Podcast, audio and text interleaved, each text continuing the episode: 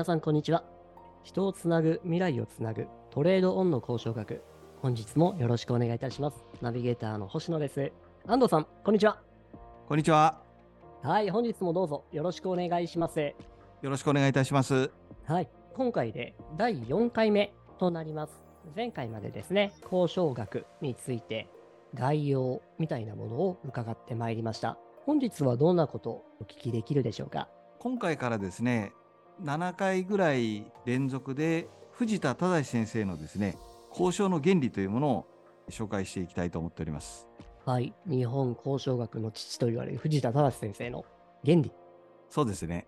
はい。しかも7回になるんですね。そうですね。結構濃ゆい内容になりそうですね。はい。第1回目の今回はどんな感じの内容になるでしょうか？はい。今回はですね、藤田先生の、まあ、交渉の原理、まあ、交渉の哲学と言っていいものなんですが、最も藤田先生が大事にしていたですね、和らぎの原理というものがありますので、これをちょっと紹介させていただきます。和らぎの原理。なかなか普段聞くことのない言葉、そんな印象ですが、和らぎですか？そうですね。あの、和らぎというのがですね、漢字がかなり難しい字になるんですが、ええ。まあ、火をですね、2つ書いていただいてですね、はい。その火と火の間に言語の言ですね、言葉のことという字ですね。そしてその下にですね、またと書いていただいて、和らぎと読むんですね。またですね。はい。上に火を2つ書いてもらって、間に言語の言入れてもらって、その下にまたと書いて、和らぎ、えー訓読みで和らぎ、音読みで章というんですが、あーなかなか目にすることの少ない字かもしれませんね。そうですね。この和らぎの交渉というものですね。あの、もともとその漢字をですね、分けて字の本義っていうのを考えてみますと、はい。先ほどお伝えしたように、その上に2つの火がありますと、その間に言語の言、言葉が入ったっていうことなんですね。はいつ。まりこの言葉が入らなければ、両者は火と火ですから戦争なわけですよね。うんここに言葉が入ることによって、まあ、交渉になったと。で、またというのは、えー人が棒で支えているということなんですね。うんうんそしてそこが、あの、和らぎえーなんだっていう、そういう、まあ、字の本義というところですね。ありますうん。ですから、その、交渉っていうのはかなり厳しい対立の世界なんですが、和らぎっていうのが大切なんだっていう、大きなですね、あの、まあ、考え方になります。うーん字で説明していただくとイメージが湧きやすいですね。そうですね。口、言葉によって対立を防いでいく。そうですね。まあ関連語句でですね、ええ。昇華っていう言葉がありまして、あの、しこれも難しい字なんですが、和らぎの和と、和というのはあの、和ですね、通常の。和食とかの。そうです、そうです。はい。で、これで昇華というんですが、これはあの、和らぎを収めることとかですね、ええ陰陽などを調和させることっていう意味がありますし、またあ、の、いわゆる最小の食をですね、昇華っていうふうにも言うんですね。最小ですか？はい。つまり政治のトップですよね。はい。最小というものは、あの、昇華なんだっていうですね、そういう言い方をしてます。また、あの、勝利っていうのもありまして、ええ。やはり和らぎの理科の理はい。ね。これで勝利というんですが、これも和らぎを治めることとかですね、最小として国を治めることっていうのを勝利とも言うんですね。つまり、あの、国の首相ですよね、日本ですと。というのは、あの、交渉が仕事の中心なんだということもですね、こういう言葉からは言えるんではないかなというふうに思いますね。なるほど、なるほど。そういう言葉もあったんですね。そうですね、あの難しい言葉なんですが、ええ、ええ、そういう、まあ、言葉もありますね。なるほど。しかもはいその政治だったり、いわゆる今でいうマネジメントだったり。そう、そうですね関連性が深い言葉な、そんな印象で。そうですすね。和らぎっていうのは非常に大事なんだっていうことなんですよね。和らぎという読み方がいいですね。そうですね。で、まあ、藤田大先生のですね、この和らぎの交渉というものが、交渉内省の理念にもなってまして、ええ。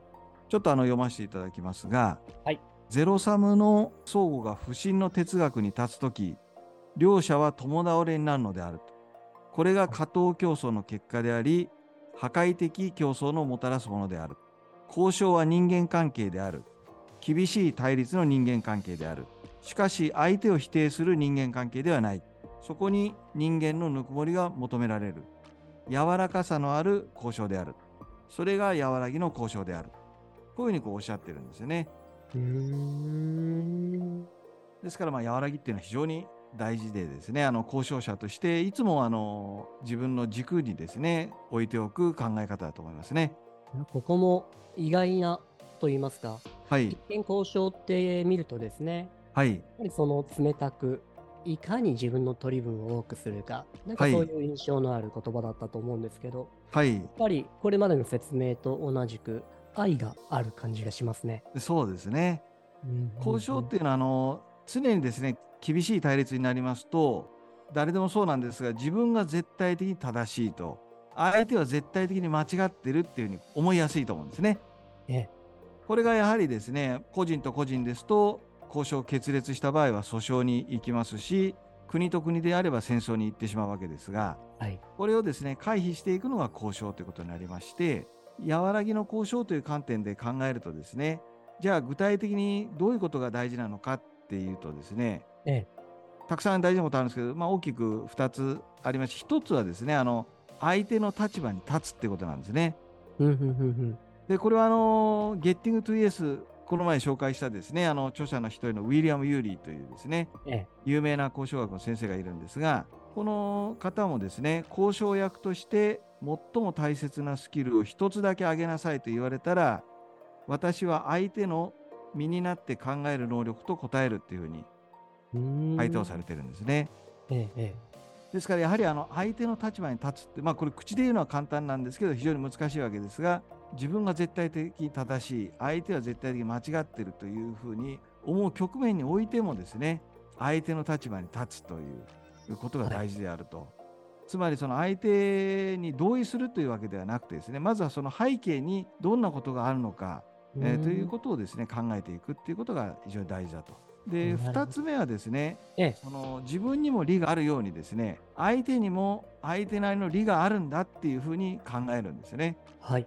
これはですねあの弁護士のですね田口康則さんという交渉アナリスト1級の仲間でもありますし教会の相談役もやっている人なんですが、ええ彼がですねモットーとしている精神なんですが、はい彼は紛争解決において常にですね円満に和解していくっていうことをですね心がけてサポートされている方なんですが、はい。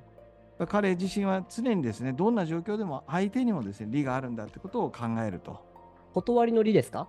そうです理科の理なるほど。理由があると。相手に理由の利ですねはい。そしてそこからですねやはりあの相手を尊重する姿勢っていうのが、まあ、生まれてくるということなんですよね。これがあのライシャー先生が言っていたそのイーコールパートナーシップという精神なんですね。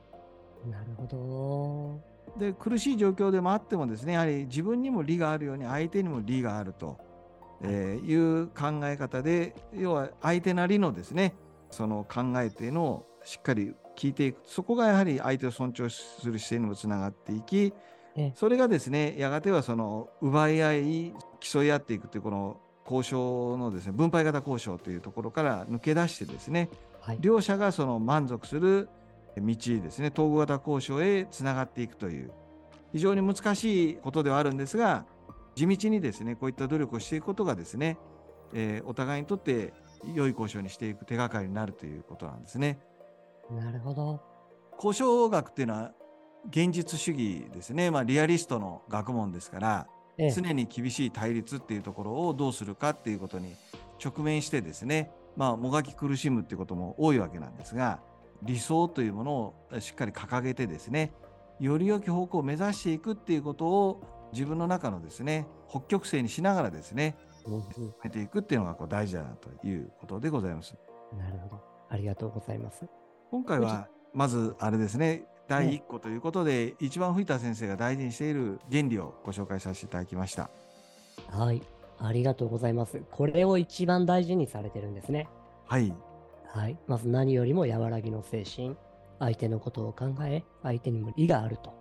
はい。で、それを踏まえた上で交渉に臨むっていう。そうですね。優しいですね。はい。優しいのかなまあ、優しいというか、この厳しい状況に置かれても、ええ。そこを忘れないっていうことですよね。そうしないと、やはりあのますますお互いにエスカレートしていきますので、はい。行き着くとこまで行くまで拳を下げないっていう状況になってしまいますから、そうですよね。ええそのやり合った結果っていうのは、冒頭ちょっと紹介しましたが、両者が共倒れになるっていうですね、そういうええ結末になってしまうっていうことなんですね。はいはいはい。ですから、あの芥川龍之介の雲の糸も一緒ですよね。我が先、我が先と言ってるうちに、糸が切れて、全部が下に、奈落の底に落ちていくという、こういうはい。結末になるっていうことがありますので、それを回避するためにはですね、やはり自分が絶対的に正しくて、相手は絶対的に間違っているっていうふうに思ったとしてもですね、そうとも限らないっていうことをですね、ええ。え自分のもう一つの思考の中に持ちながらですね自分にも正義があるけど相手にも相手なりの正義があるんだそれは何なのかを自分もやはり聞いてみる必要があるんだっていうそういう姿勢ですよねそれがまあ大事だということでございますはい。ありがとうございます。はいそういった交渉を積み重ねていくと、いい関係も築けていきそう。そんな印象もありますね。いい関係が築ければベストですし必ずしもいい関係ができなくてもですねはい。うまくすれ違うっていうことができるというねなるほど。衝突せずに。そうですはいはいはい。さまざまな人間関係ってありますのでええ。全員とあのウィンウィンでなんてのは無理なわけですよね。はい。確かに。ただあえてそこをこうお互いにその傷つけ合って深掘りする必要はないよねっていう関係っていうのもありますのでそこは上手にですねすれ違うっていうそういうためのですねスキルとしても大事だと思うんですね。ありがとうございます。はい非常に大事な考え方を第1本目に教えていただいたような気がいたします。はい、はい。藤田忠先生の交渉学の原理第1個目、和らぎの考え方についてでしたね。はい、はい。それでは本日はこの辺りにしましょうか。はい。本日も安藤さんどうもありがとうございました。どうもありがとうございました。はい。また次回もぜひお聞きください。はい、よろしくお願いします。失礼します。失礼します。